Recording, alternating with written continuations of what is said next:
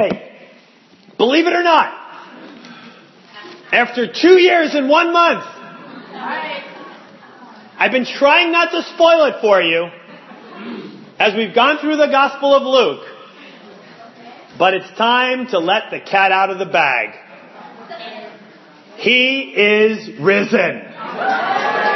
He is risen indeed. And here we have the affirmation, confirmation of all of that in Luke chapter 24. Now before I go there, let me just ask, just as kind of a, as a side note here. But a lot of you are probably most familiar with Matthew's gospel for various reasons, and we do a lot of Bible study through it. We study the cross through it. Uh, we know the Great Commission, other things um, th- through that. And, and, without kind of turning on your Bible to, to Matthew, whatever it is, um, here, here's what I'm going to do. How many of y'all can quote anything from Matthew, let's say, uh, 27, the, the account of the of the cross? Anybody know anything from Matthew 27? What you got? Eloi, Eloi, lama sabachthani. Okay. God, my God, why have you forsaken me? There, there you go. Any, anything else that anybody kind of knows from, from Matthew 27, even roughly? Uh, uh, anybody else from, from, from 27? Anything? Anything? Look at Steve, just going all day. Two other criminals heaped insults on him. Okay, fair enough. Now, how about, and so we, we got the account of the cross and in, in all that goes on there. He handed over Jesus to be, to, to be, uh, um, scourged and crucified. I mean, th- those are some, some pretty intense uh, passages and ideas that are there. Can anybody quote anything out of Matthew 28? If you can, if you can, let me see a show of hands. Anybody that, that can quote something out of Matthew 28? Really? Will, young Will, what, what is it you can quote from Matthew 28?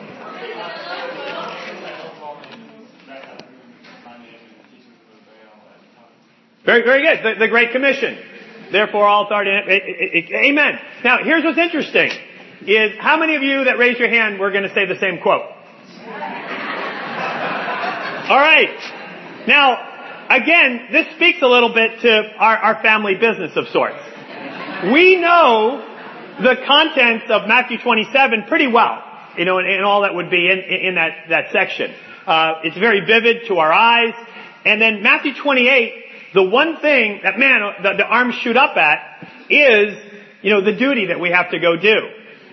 Why is it that when, when asked about Matthew 28, that there is no mention of the resurrection of Jesus Christ?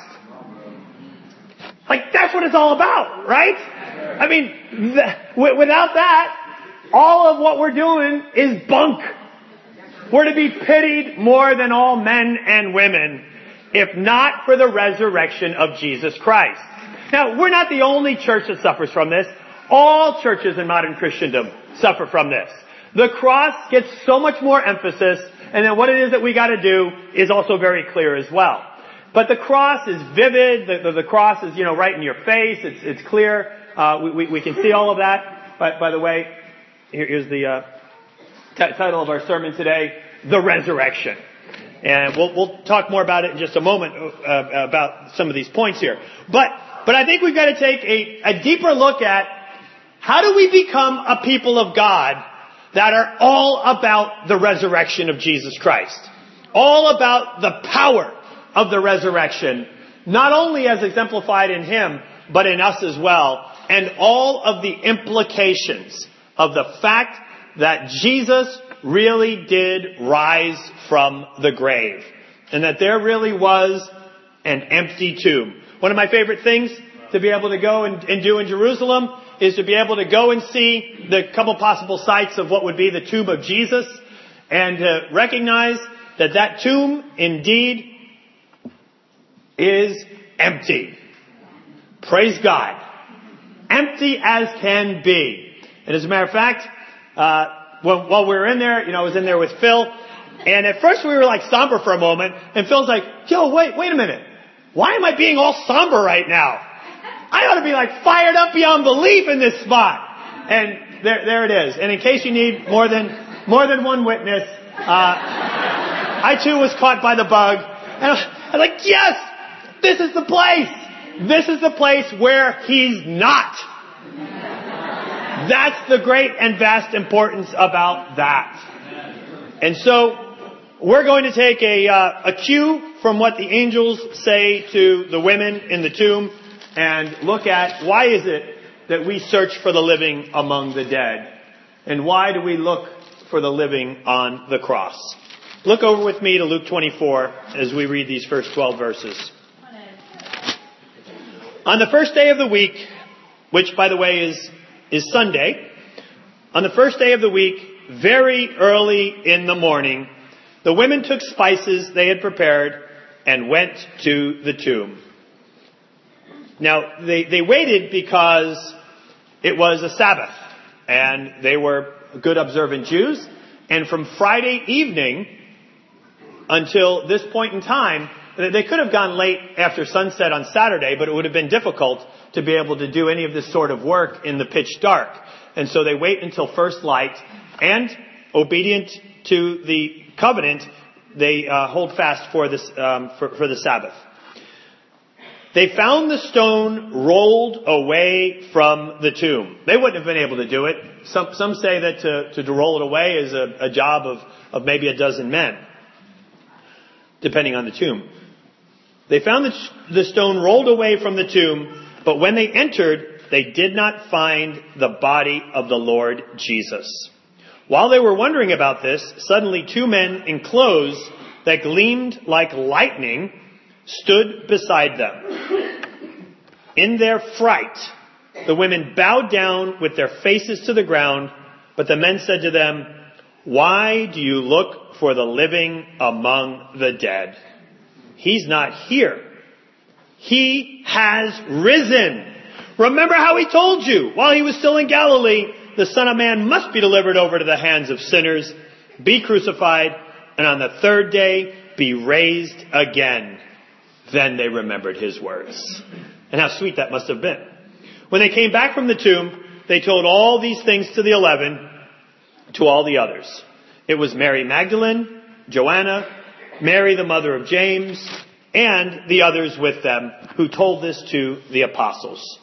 But they did not believe the women because their words to them seemed like nonsense.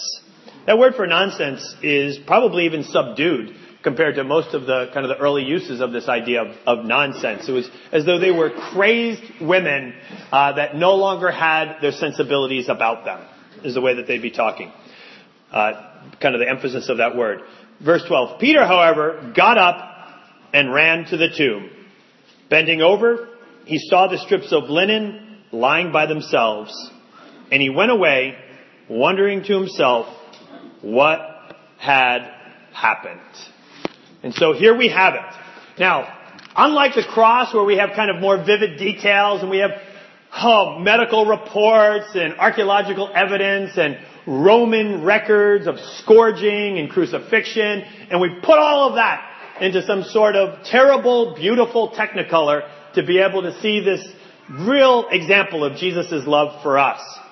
But the reason I think that crosses get more ink, more emphasis, they're, they're the subject of more hymns, that they are trinkets in the, the different Christian bookstores, is that crosses were always meant to be billboards. That's what they were for by the Romans. They were meant to be vivid. They were terrible, dreadful, wicked, but provocative and vivid billboards and they were memorable. Plus, the cross needs to be explained through scripture. And the cross was the fulfillment of the entire sacrificial system of the old covenant. And thus it does require the extra ink from the apostles to help us connect that the old covenant is now being eclipsed by the Lamb of God, our new Passover Lamb, who bore our sins in his body on the tree so that we might die to sin and live for righteousness. By his wounds, we have been healed. And also, the scriptures don't really tell us what the scene looks like when Jesus resurrects. There's, there's no mention of perhaps, you know, a, a glorious light beam busting the, uh, the, the, linen cloths away. Uh, there, there's no kind of Jedi power that throws the stone back. There's just, he rose. And just that. And straightforward.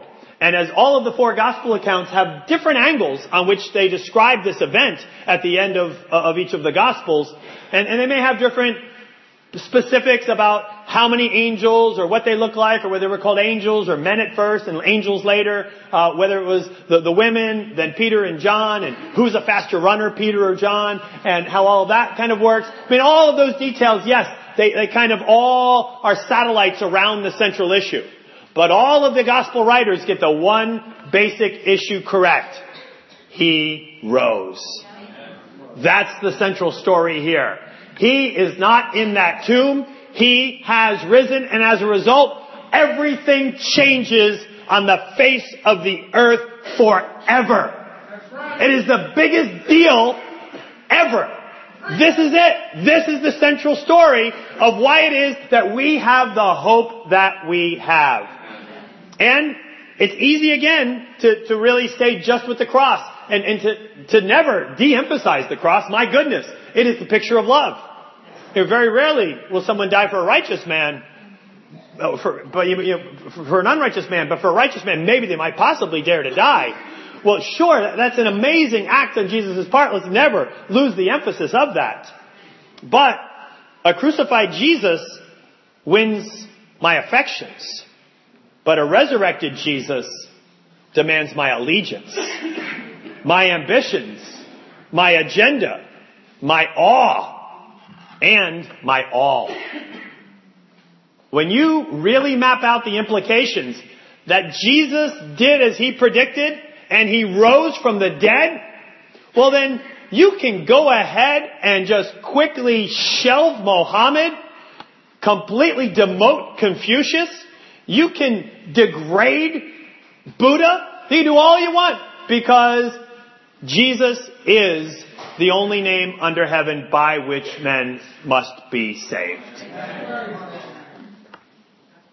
If Jesus rose from the dead, then you have to accept all that he said. If he didn't rise from the dead, then why worry about anything that he said? The issue on which everything hangs is not whether or not you appreciate his teaching, but whether or not he rose from the dead. And if he did, and he did, well then, everything that he said is now of paramount importance in our life. If he merely died on a cross, well then his sayings are nice sayings that maybe I hold on to and it makes my heart feel warm. But if he rose, then everything he said that I hang on to with all I have, and so do you. Because everything matters completely, and it is the re- it is our reason for being. It is the significance of our life. It is the very purpose and our essence if he rose from the dead. I like what N.T. Wright said. Jesus' resurrection is the beginning of God's new project. Not to snatch people away from earth to heaven, but to colonize earth with the life of heaven. Yes. That, after all, is what the Lord's Prayer is all about. Let me just share a couple verses for you too. Jesus says, I am the resurrection and the life. Whoever believes in me, though he die, yet he shall live. And everyone who lives and believes in me shall never die. Do you believe this? John 11. Romans 6, we were buried therefore with him by baptism into death in order that just as Christ was raised from the dead by the glory of the Father, we too might walk in newness of life. For if we've been united with him in a death like this, we shall certainly be united with him in a resurrection like this. We know that Christ, being raised from the dead, will never die again. Death no longer has dominion over him. Those are all from Romans 6. Romans 8, if the spirit of him who raised Jesus from the dead dwells in you, he who raised Christ Jesus from the dead will also give life to your mortal bodies through his spirit who dwells in you. Bank on it. Why can you bank on it? Not because you feel emotional about it, but because Jesus rose from the dead. Bank on it. It's going to happen. And God raised the Lord and will also raise us up by his power. 1 Corinthians 6:14. 1 Corinthians 15, 3 through 5. For I delivered to you as of first importance what I also received, that Christ died for our sins in accordance with the scriptures, that he was buried, and that he was raised on the third day according to the scriptures. And that he appeared to Cephas and then to the twelve. Everything in our Bibles is either of the greatest import that we should hold on to and let nothing slip through our fingers, or it's just a nice book of happy sayings. And the difference between the two is either Jesus rose from the dead or he didn't. And the greatest attested fact in history, of ancient history, is the resurrection of Jesus Christ. This is such an important topic. We're not just hitting it today, but at midweek we're going to have a whole apologetic on proofs of the resurrection of Jesus Christ. Next Sunday, back we come again as well to be able to have an emphasis on the resurrection of Jesus Christ. The following Tuesday, yet again, all the implications of what our lives are meant to be by the resurrection of Jesus Christ. And as we look at it today, I want to focus on a few different things of what the difference is if we focus only on the cross or if we focus on the cross and the resurrection. Well, these women went to the tomb, did they not? Not anticipating an empty tomb. Or else, why all the work? As the Sabbath day ended. I would imagine at, at Saturday night as the Sabbath ended, they began their preparations. I think uh, chapter 23 tells us as much. And then as soon as they could, they were right on it. Why? Because they wanted to do some sort of a nicety for this man that they so admired. That's not how you treat the risen Lord, who turns out to be the ultimate authority and sovereign, and in fact God, who's raised from the dead. But, what were they going on? They were going on sentiment. They were going on feelings. They were going on their, their wonderful affections for Jesus rather than on scripture. And when you focus on the resurrection, the, the angels of course need to remind them, He is not here, He has risen, remember how He told you while He was still with you in Galilee. And then they quote Jesus and they remembered His words. When we focus on the resurrection, we can't help but to move from a feelings oriented approach to our Christianity to a conviction about scripture. A rock solid, bulletproof walk where all of the vagaries of life no longer are able to take us down because we realize we walk in the promises of Jesus and by the way, He rose from the dead. And I'm banking on it because He has already secured it with what it is that He has done. And when we focus on the resurrection, we also move from guilt to grace. This is an interesting one, and it's an unintended consequence of focusing quite a bit on the cross. And, and oftentimes, when, when we fall into transgression or sin of some sort or another, you know, we, we want to have something that's going to help us to really make sure that repentance is going to be ours. And that we can move from temptation or even sin back into a path of alignment with the great will of God. And so, what we often do is, we try to use the cross. And how do we use the cross? We use the cross to increase our guilt. We're like, wow, you know what? As I, as I watched that internet, you know, as I was watching that, Jesus was, was, was having the flesh torn from his body, even as I was doing so. You know, as I, as I thought about my, my abiding bitterness against my parents, you know, even as I obsessed on that, Jesus was having to heave his body up on spikes to try to take another breath because of my bitterness. And we, we, we try our best to do something that is nothing more than what modern psychologists would call associative conditioning. Is that we try to associate more pain, guilt to a behavior that we want to extinguish. It's negative reinforcement. And it's just using the cross in a humanistic associative conditioning manner. And that if I can heap more pain on the behavior that I want to extinguish, perhaps I will not do that thing because I want to avert the pain. This is, this is not much different, by the way, than than, than what happened in the third century, fourth century AD, when the whole definition of repentance, which is metanoia, was in a sense co-opted by the word penitentia.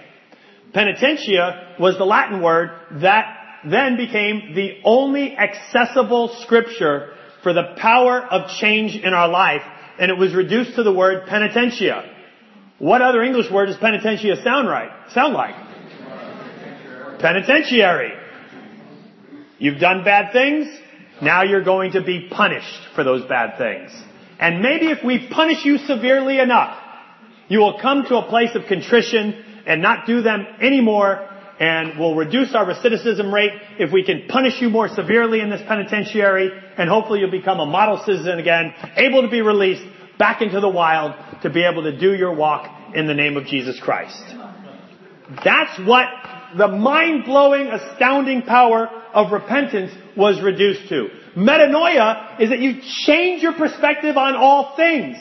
What does the resurrection do? It blows your mind. If the resurrection is true, and it is, well then, all bets are off on how we make sense of the here and now. Because everything is transcended by the kingdom of God, by the sovereignty of God, by a whole nother plane of, of, of existence that is transcendent and supernatural and heavenly and godly. And if, if, if all that we're trying to do to be able to come to a, a better approach to living righteously is having more pain heaped upon our bad activities, well then, my goodness, why, why, why use that? Why not get a rubber band that's bigger and harder and has spikes in it and, and, and snap that on you next time? It's, it's just another form of pain that you're trying to use, but it just sounds more spiritual when we take something as sacred as the cross and use it for our behavioral conditioning. As a matter of fact, the Bible speaks of this. In Colossians, Paul says, since you died with Christ to the basic principles of this world, why as though you still belong to it, do you submit to its rules? Do not handle, do not taste, do not touch. These are all destined to perish with use, because they're based on human commands and teachings. Such regulations indeed have an appearance of wisdom with their self-imposed worship, their false humility, and their harsh treatment of the body. But now get this. But they lack any value in restraining sensual indulgence. Right? I mean, you can, you can say, you know what, every, every time that I go for that M&M's with peanuts, if you could just come by with a baseball bat and just hit me across the head. You know, maybe that'll work, but guess what? That person may not always be around. And the conditioning of that pain, of that baseball bat against the head, oh, it smarts at the moment, but give it a week. Give it a month. Give it three months. And maybe around about that time, you've actually forgotten about the baseball bat upside the head, and you're back in the checkout line at Food Lion, and those M&Ms are calling your name. Especially if they're M&Ms with peanuts. And as the power of the associative pain has now faded, you are now untethered. No longer controlled by that pain that you conjured up and, and connected. And now all that you've got is that constant siren call of those M&Ms with peanuts saying, you've had a hard day. You deserve a break today. What's wrong with a little pleasure in your life? Who's it gonna hurt? Go ahead. Have it. It's going to be great. And there you go. And, and there you snatch it because that's all that Colossians 2 says. It restrains any value. It lacks any value in restraining your sensual indulgence. And when all we focus on is the cross, without, don't ever neglect the cross, my goodness. But if we only focus on the cross, the unintended consequence is we begin to use it in that manner. I can't tell you how many people I've sat down and talked with about this. How many men stuck in a cycle of some sort of pornography or lust or, or fleshly indulgence have said, you know what, it's so weird. It's like I go strong for about seven, eight weeks. And then after about seven, eight weeks, I find myself lacking any power to be able to say no and to restrain. It's like, well, that's how long it took for the pain to fade. That's how long it took for your little idea of, of Skinnerism, or, or that is of associative conditioning, to begin to fade and no longer be able to have the, the recency or the power of that. And no wonder if that's all that you got, that it's going to happen. We need instead to have a complete blow away mind change. As a matter of fact, that verse that ended with, but they lack any value in straining sensual indulgence, which is Colossians 2.23, goes on and says, since then you've been raised with Christ, set your hearts on things above, where Christ is seated at the right hand of God. Set your mind on things above, not on earthly things. That's the vast difference in those approaches of metanoia versus penitentia. Metanoia, suddenly everything changes. The way you make sense of everything changes. The way you make sense of that internet temptation, the way you make sense of those M&Ms with peanuts, the way you make sense of everything is completely changed when you realize Jesus rose from the dead. There is an afterlife. There is a redemption that is mine. The, the new earth and the new heaven and the new Jerusalem are now guaranteed. It's really coming our way. Jesus rose. I've been made righteous. I get to walk around with this. I get to view my existence, my relationship with God, everything that I do from a brand new perspective. There's something amazingly freeing when life is really about resurrection power than about crucifixion guilt. Also, when we focus on the resurrection, we go from problems to providence. The women were quite grieved as they came to this place of, of Jesus' burial. And in their grief, they just thought of all that Jesus went through, all that they're going to try to go through now. What are they going to do now that they've kind of turned themselves over? And they've lost sight because everything without a focus on the resurrection has become quite narrow. And all of your problems become really big because you're only focusing on, on the problems that are right in front of you. You're looking at the bills. You're looking at the medical report. You're, you're looking at the emails from, from your husband. All of this is now suddenly filled and it's all that you have. Unless you realize the resurrection. And that even through all of these issues, that there is great providence. Great, great things that can occur. God works all things together for good, for the ultimate reality, for the age to come. Every, all of our problems, in many cases, really are, are refining us for life to the full in the age to come. Then who knows how, how all of these things work together. Even if you were to share your testimonies of how it is that you came to the Lord and you sit here now redeemed, it probably has a bunch of convoluted, crazy circumstances that would overwhelm a lot of people. But through it all, because the resurrection was about to be applied to your life, all of that you now see with grand, godly perspective. Even recently, when the teens had that great getaway to King's Dominion, and it was a fun day, right? You guys had a blast. And you're able to do it. It didn't cost you too much money. Unless, of course, you lost your brand new cell phone. And if you went perhaps on a ride that had a loop, and that cell phone was not in a case, and in just slippery conditions, in kind of sort of in your pocket, like some of you maybe could have done on, on that trip. And as you went on that loop, you know, amazingly, that cell phone could actually just slip from a pocket that is no longer, that is now inverted. And, and maybe that did occur. And maybe like, oh, bummer, now we, uh, we're still paying on that cell phone for another 16 months. $15 a month for 16 more months. Maybe, might be your situation that you might have. And then on top of that, I gotta go on Craigslist and deal with a bunch of who knows what kind of people to try and buy. If, you know, maybe that's something you would have to do. Like, oh, my problems, my problems. What is, what is going on here? But maybe, even in all of that, there's providence at play. Because this is all about the age to come. About a resurrected life. And, and it just might be that even right now, that the person from whom you bought the cell phone is sitting down with the women's campus ministry leader and having a Bible study right now. And, is coming to church at the, at the very next service. Why? Because when we, when life is about the, the, the resurrection, we get to make sense of no matter what the craziness from the perspective of providence rather than just how big our problems is. And the bigger your problem, I guarantee you, providence is that much bigger.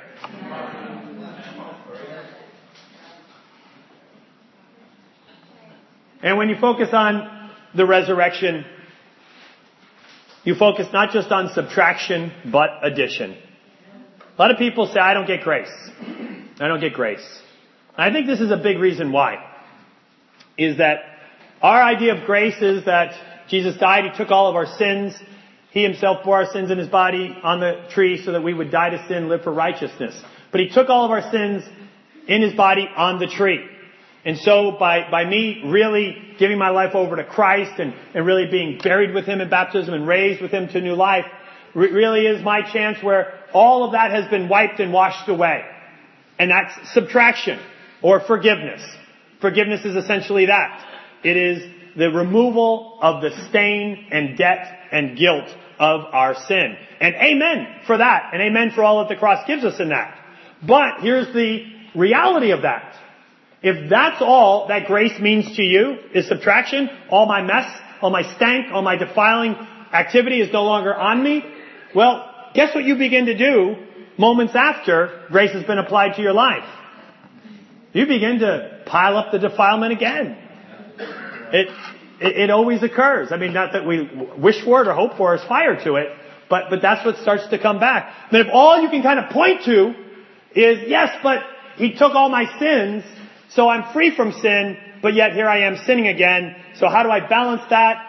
you know, nature abhors a vacuum. Uh, I had nothing there, and now something's there again, and I don't feel so great about grace, and I don't feel motivated. So let me go to the cross again and feel really bad about every sin, and maybe that'll keep me from sinning. And then maybe if I don't sin for long enough, I'll feel better about grace. And then we become works oriented because it was only about subtraction, and the only additions can come from us. Scary unintended consequence to end up at. But when you're about the resurrection, it's all about addition and not subtraction. Here's what I mean. Romans 4 says about Abraham and the righteousness that was credited to him, it was credited to him, were not written for him alone, but, verse 24, but also for us, to whom God will credit righteousness. For us who believe in him who raised Jesus our Lord from the dead.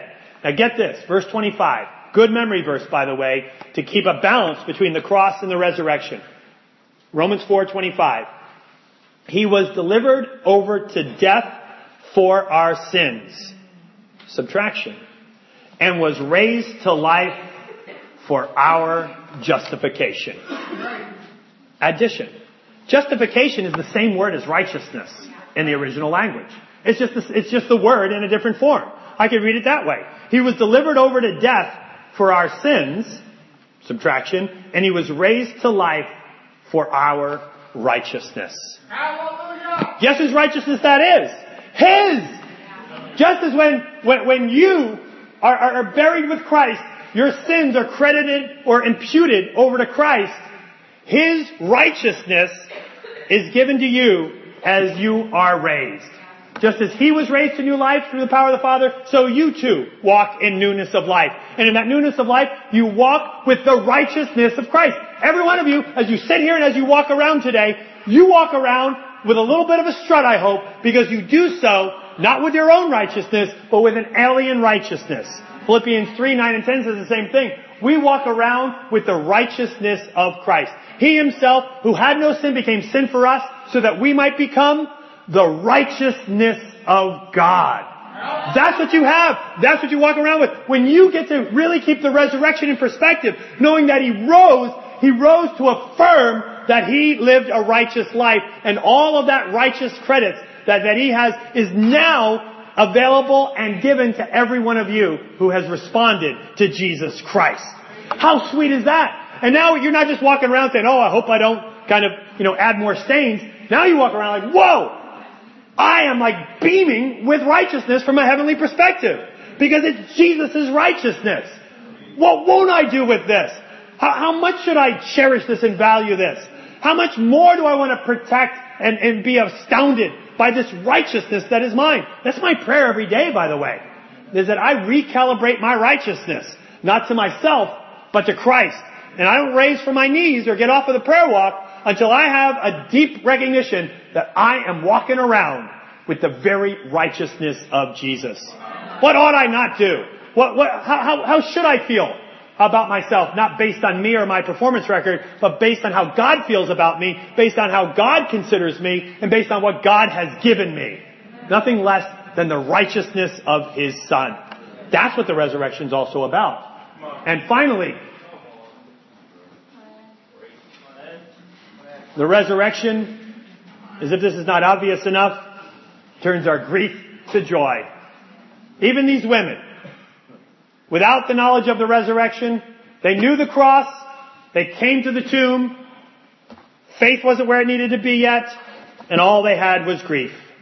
First, and Peter, the first to go in, I think, affirms this experience when he begins his writings by saying, Praise be to the God and Father of our Lord Jesus Christ. In his great mercy, he has given us new birth into a living hope through the resurrection of Jesus Christ from the dead and into an inheritance that can never perish, spoil, or fade, kept in heaven for you, who through faith are shielded by God's power until the coming of salvation that is ready to be revealed in the last time. In this you greatly rejoice. Now for a little while, you might have some trials. These have come so that your faith of greater worth than gold perishes even though refined by fire may be proved genuine and may result in praise, glory, and honor when Christ is revealed. You are receiving the goal of your faith, the salvation of your souls. A life focused on the resurrection is a life that is a life of triumph. Thanks be to God who always leads us in triumphal procession in Christ and through us spreads everywhere the fragrance of the knowledge of Jesus. We live our lives triumphant. Our lives are not a tragedy. Every challenge that we have is still a triumph. Every sideways turn that you take is, once gained from the perspective of the resurrection, is only shaping you to be able to all the more enjoy life to the full in the new earth and the new heaven and the new Jerusalem that Jesus' death, burial, and resurrection has already guaranteed. His resurrection is not just part of a transaction by which you can feel better about your state before the judgment throne of God. His resurrection is much more than that, and why it's so much of a triumph. His resurrection already guarantees that all of creation, which groans, according to Romans 8, all of creation has already been guaranteed to be renewed. Paradise restored. Imperishable bodies. Glorious lives. New earth, new heaven. God coming down to earth. New Jerusalem descending. Seeing the face of God. Living lives with scenes of bliss forever new rising in succession to our view. That's what the resurrection means for you. And as we take some time this week to reflect on this, here's, here's my final charge. Here's my final charge. to keep this before you. This depth of truth in the center of this passage. He is not here. He has risen. He is not here. He has risen. Indeed. Come on. And with that, every day, I'd like you to ask yourself two questions as you reflect on this. So what? And what now? So what? And what now? And I think if we give ourselves over to this kind of contemplation, this kind of meditation on the resurrection of Jesus Christ, we'll begin to see that power of the resurrection brought home by the conviction of the Holy Spirit in our lives. I want you to please give your heart to this. He is risen. He is not here. He has risen. So what? What now? Amen.